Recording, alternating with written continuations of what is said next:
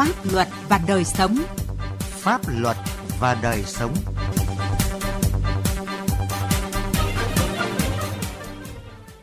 Kính chào quý vị và các bạn. Chương trình Pháp luật và đời sống hôm nay có những nội dung sau. Hải Phòng tăng cường kiểm tra xử lý xe ô tô đầu kéo vi phạm. Mở cửa xe ô tô gây tai nạn có phải chịu trách nhiệm hình sự? Sau đây là nội dung chi tiết. Pháp luật đồng hành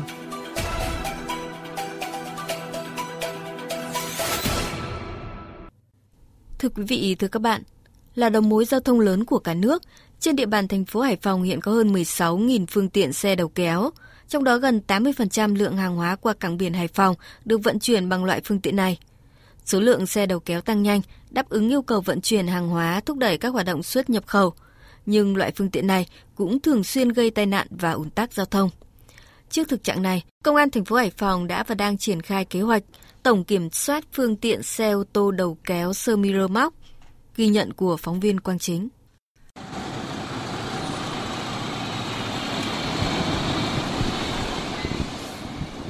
Dưới cái nắng như đổ lửa những ngày đầu hè, các tổ công tác tổng kiểm soát phương tiện xe ô tô đầu kéo semi rơ móc thuộc phòng cảnh sát giao thông công an thành phố Hải Phòng vẫn thường xuyên ứng trực trên các tuyến đường Nguyễn Bình Khiêm, Nguyễn Văn Linh, Tôn Đức Thắng,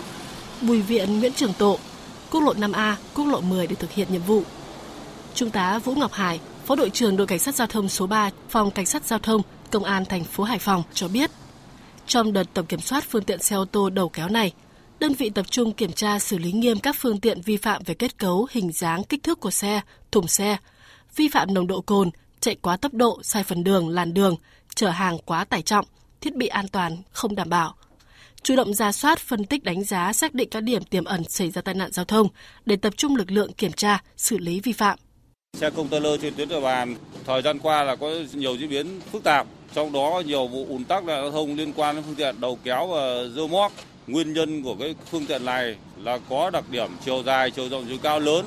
nên ờ, có điểm mù của phương tiện ở những vị trí như đằng sau xe, phía trước xe, hai bên cạnh xe. Đồng thời lý thức chấp hành pháp luật về trật tự an toàn giao thông một bộ phận lái xe còn hạn chế.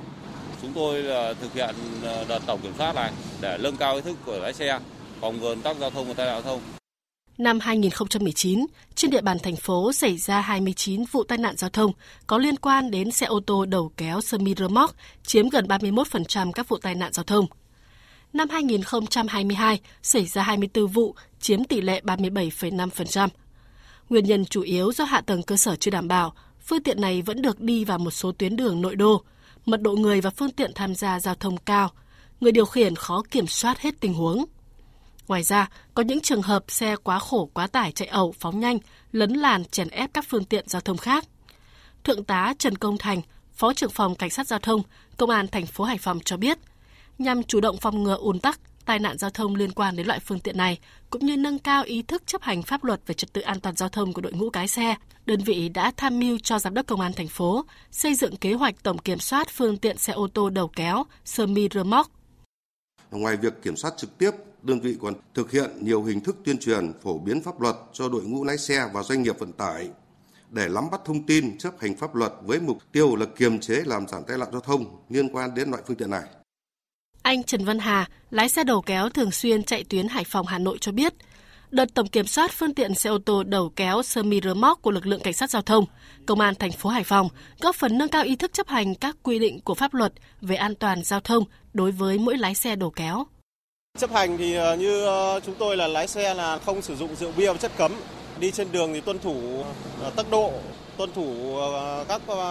vạch đường, làn đường, thắt dây an toàn, không sử dụng điện thoại. Tất cả mọi thứ là cũng chấp hành đầy đủ. Sau hơn một tháng triển khai kế hoạch tổng kiểm soát phương tiện xe ô tô đầu kéo semi rơ móc, Phòng Cảnh sát Giao thông, Công an thành phố Hải Phòng đã xử lý gần 700 trường hợp vi phạm. Ý thức chấp hành luật giao thông đường bộ của đội ngũ tài xế, điều khiển loại phương tiện này đã có những chuyển biến tích cực. Là loại phương tiện siêu trường, siêu trọng có nhiều điểm mù, khiến lái xe không thể quan sát được hết các vị trí, xử lý các tình huống trên đường, nên xe đầu kéo luôn tiềm ẩn nguy cơ gây tai nạn giao thông trên đường. Để hạn chế thấp nhất tai nạn giao thông liên quan đến loại phương tiện này, Trung tá Phạm Quốc Minh, Phó trạm trưởng trạm cảnh sát giao thông Lưu Kiếm, phòng cảnh sát giao thông, công an thành phố Hải Phòng khuyến cáo. tốt nhất là mình lên tránh xa những cái điểm mù ví dụ như là đằng sau cùng của đuôi xe công vì xe công thì thường chở cái công thì nó rất là cao mà nó rất là khuất ở đằng sau cùng thứ hai là hai cạnh bên gương ở bên các cái đầu xe ở bên hông xe công gương người ta sẽ không bao giờ người ta sẽ quan sát được tới những cái điểm mù đấy thì thường là sẽ xảy ra cái tai nạn Kế hoạch tổng kiểm soát phương tiện xe ô tô đầu kéo semi rơ móc của Công an thành phố Hải Phòng đã và đang phát huy hiệu quả, được người dân đồng tình ủng hộ và đánh giá cao. Tuy nhiên, về lâu dài, để giảm thiểu số vụ tai nạn giao thông liên quan đến loại phương tiện này, rất cần những giải pháp tổng thể. Trong đó cần tính đến hạ tầng giao thông hiện nay như thế nào, có đáp ứng được với tần suất, mật độ lưu thông của loại phương tiện này trên địa bàn hay không. Đồng thời, công tác đào tạo và quản lý các tài xế xe đầu kéo, xe container cũng cần siết chặt hơn.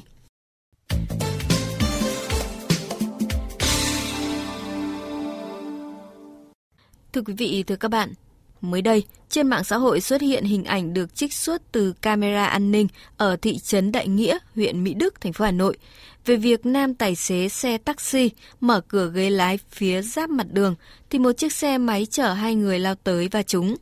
Hai người trên xe máy ngã ra đường và bị một ô tô khác đi hướng ngược lại tông trúng khiến một người tử vong, một người bị thương nặng.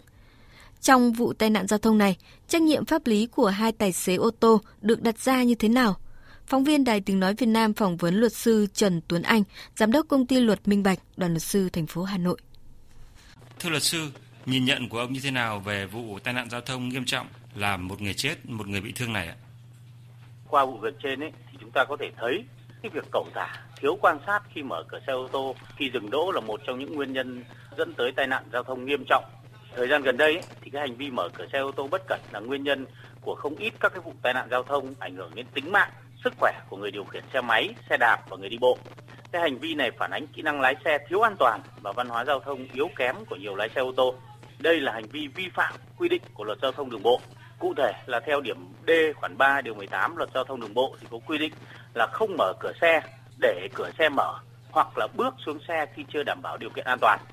Còn nếu trong quá trình điều tra mà có căn cứ chứng minh rằng người lái xe đã mở cửa xe khi chưa đảm bảo an toàn, hành vi của người lái xe có thể cấu thành tội vi phạm quy định về tham gia giao thông đường bộ được quy định tại điều 260 của Bộ luật hình sự có khung hình phạt lên đến 10 năm tù. Ngoài ra thì người gây tai nạn còn phải bồi thường toàn bộ các chi phí thiệt hại phát sinh đối với các nạn nhân. Thưa luật sư, trong cái vụ tai nạn giao thông này thì nạn nhân đã ngã vào xe ở một cái khoảng cách quá gần, lái xe không thể kịp ừ, xử lý. Liệu có thể được xem là sự kiện bất ngờ quy định tại điều 20 Bộ luật hình sự không ạ? Điều 20 của luật hình sự ấy thì quy định là người thực hiện hành vi gây hậu quả nguy hại cho xã hội, trong trường hợp không thể thấy trước hoặc không buộc phải thấy trước hậu quả của hành vi đó thì không phải chịu trách nhiệm hình sự. Đối chiếu với đoạn clip trên thì chúng ta có thể thấy cái mặt đường ấy xảy ra cái vụ tai nạn khá là hẹp, là đường hai chiều, không có vạch kẻ đường hoặc là vạch kẻ đường rất là mờ, chúng ta không quan sát được thì có thể đây là khu vực đông dân cư và nếu có căn cứ cho rằng người đi ô tô đối diện đã tuân thủ quy định pháp luật về an toàn giao thông như là đã giảm tốc độ này đã quan sát kỹ này đã chủ động tránh và không có yếu tố lỗi của người này dẫn đến hậu quả chết người thì có thể coi đây là sự kiện bất ngờ và là một trong những trường hợp được miễn trách nhiệm hình sự. Tuy nhiên, trong quá trình điều tra có căn cứ cho rằng người đi ô tô đối diện đã không tuân thủ quy định về an toàn giao thông, ví dụ như là đã không chủ động giảm tốc độ, không làm chủ được tốc độ, không chú ý quan sát kỹ, không tránh xe đi ngược chiều thì người lái xe vẫn có thể bị truy cứu trách nhiệm hình sự. Từ vụ việc tai nạn giao thông này, luật sư có khuyến cáo gì với người tham gia giao thông trong việc phải đảm bảo điều kiện an toàn cho mình và cho người khác, đặc biệt là trong việc mở cửa xe để tránh xảy ra những cái vụ tai nạn thương tâm như vừa rồi ạ? Theo quy định của pháp luật Việt Nam ấy, thì các cái phương tiện vận tải cơ giới đang hoạt động thì được coi là nguồn nguy hiểm cao độ. Như vậy thì khi tham gia giao thông ấy, là chúng ta đã phải đối mặt với những cái nguy hiểm. Chính vì vậy là luôn luôn phải cẩn thận, luôn luôn phải tự liệu các cái tình huống nguy hiểm có thể xảy ra cho bản thân và cho người khác. Chỉ cần chúng ta tuân thủ các cái quy định về an toàn giao thông là chúng ta có thể yên tâm phòng tránh được phần lớn các cái tai nạn đáng tiếc hoặc là trong trường hợp mà tai nạn vẫn xảy ra thì hậu quả về tính mạng cũng có thể được giảm thiểu hoặc là không phải chịu hậu quả pháp lý bất lợi như là xử phạt hành chính hay là xử lý hình sự. Thế thì trong tình huống nêu trên ấy thì để đảm bảo cái sự an toàn khi mở cửa thì người ngồi trên xe cần quan sát kỹ phía trước và phía sau bằng mắt thường và qua gương chiếu hậu thấy khu vực an toàn thì mới được mở cửa. luôn đảm bảo khóa xe cửa để trẻ em này hay là những người mà không có kinh nghiệm mở cửa ấy không thể mở cửa khi mà chưa đảm bảo an toàn. Còn đối với người điều khiển phương tiện từ phía sau thì cũng nên tự bảo vệ mình bằng cách là khi có cái xe phía trước ấy, thì cần phải phán đoán là có thể họ mở cửa bất ngờ thì chúng ta cần phải giảm tốc độ, quan sát kỹ trước khi vượt, giữ khoảng cách an toàn để khi có tình huống bất ngờ như mở cửa này, cửa bị bung này, các trường hợp bất khả kháng khác thì vẫn có thể xử lý để tránh gây hậu quả nghiêm trọng cho chính bản thân mình. Còn về mặt chính sách thì cần phải kiểm soát chặt chẽ lại các cái vấn đề đào tạo lái xe tại các trung tâm đào tạo, các cái quy định về đào tạo, quy định về thi sát hạch lái xe cần phải chi tiết hơn. Ví dụ như bổ sung thêm nhiều tình huống giao thông và ngoài ra thì nên tiếp tục đẩy mạnh tuyên truyền giáo dục về an toàn giao thông, xây dựng các chế tài xử lý một cách nghiêm minh hơn. Xin cảm ơn luật sư. Quý vị và các bạn thân mến, chương trình Pháp luật và đời sống hôm nay xin dừng tại đây. Chương trình do biên tập viên Quang Chính biên soạn. Xin chào và hẹn gặp lại quý vị trong các chương trình sau. Những năm qua, Đảng và Nhà nước đã ban hành nhiều chủ trương chính sách quan trọng nhằm nâng cao đời sống vật chất và tinh thần của cộng đồng dân tộc Việt Nam và đặc biệt là người dân tộc thiểu số. Bên cạnh các chính sách phát triển kinh tế xã hội, trợ giúp pháp lý được xác định là chính sách ưu đãi dành cho đồng bào dân tộc thiểu số cư trú tại vùng có điều kiện kinh tế xã hội đặc biệt khó khăn. Theo quy định của luật trợ giúp pháp lý, các trường hợp người dân tộc thiểu số được nhà nước cung cấp dịch vụ trợ giúp pháp lý hoàn toàn miễn phí, không phải trả tiền, lợi ích vật chất hay lợi ích khác bao gồm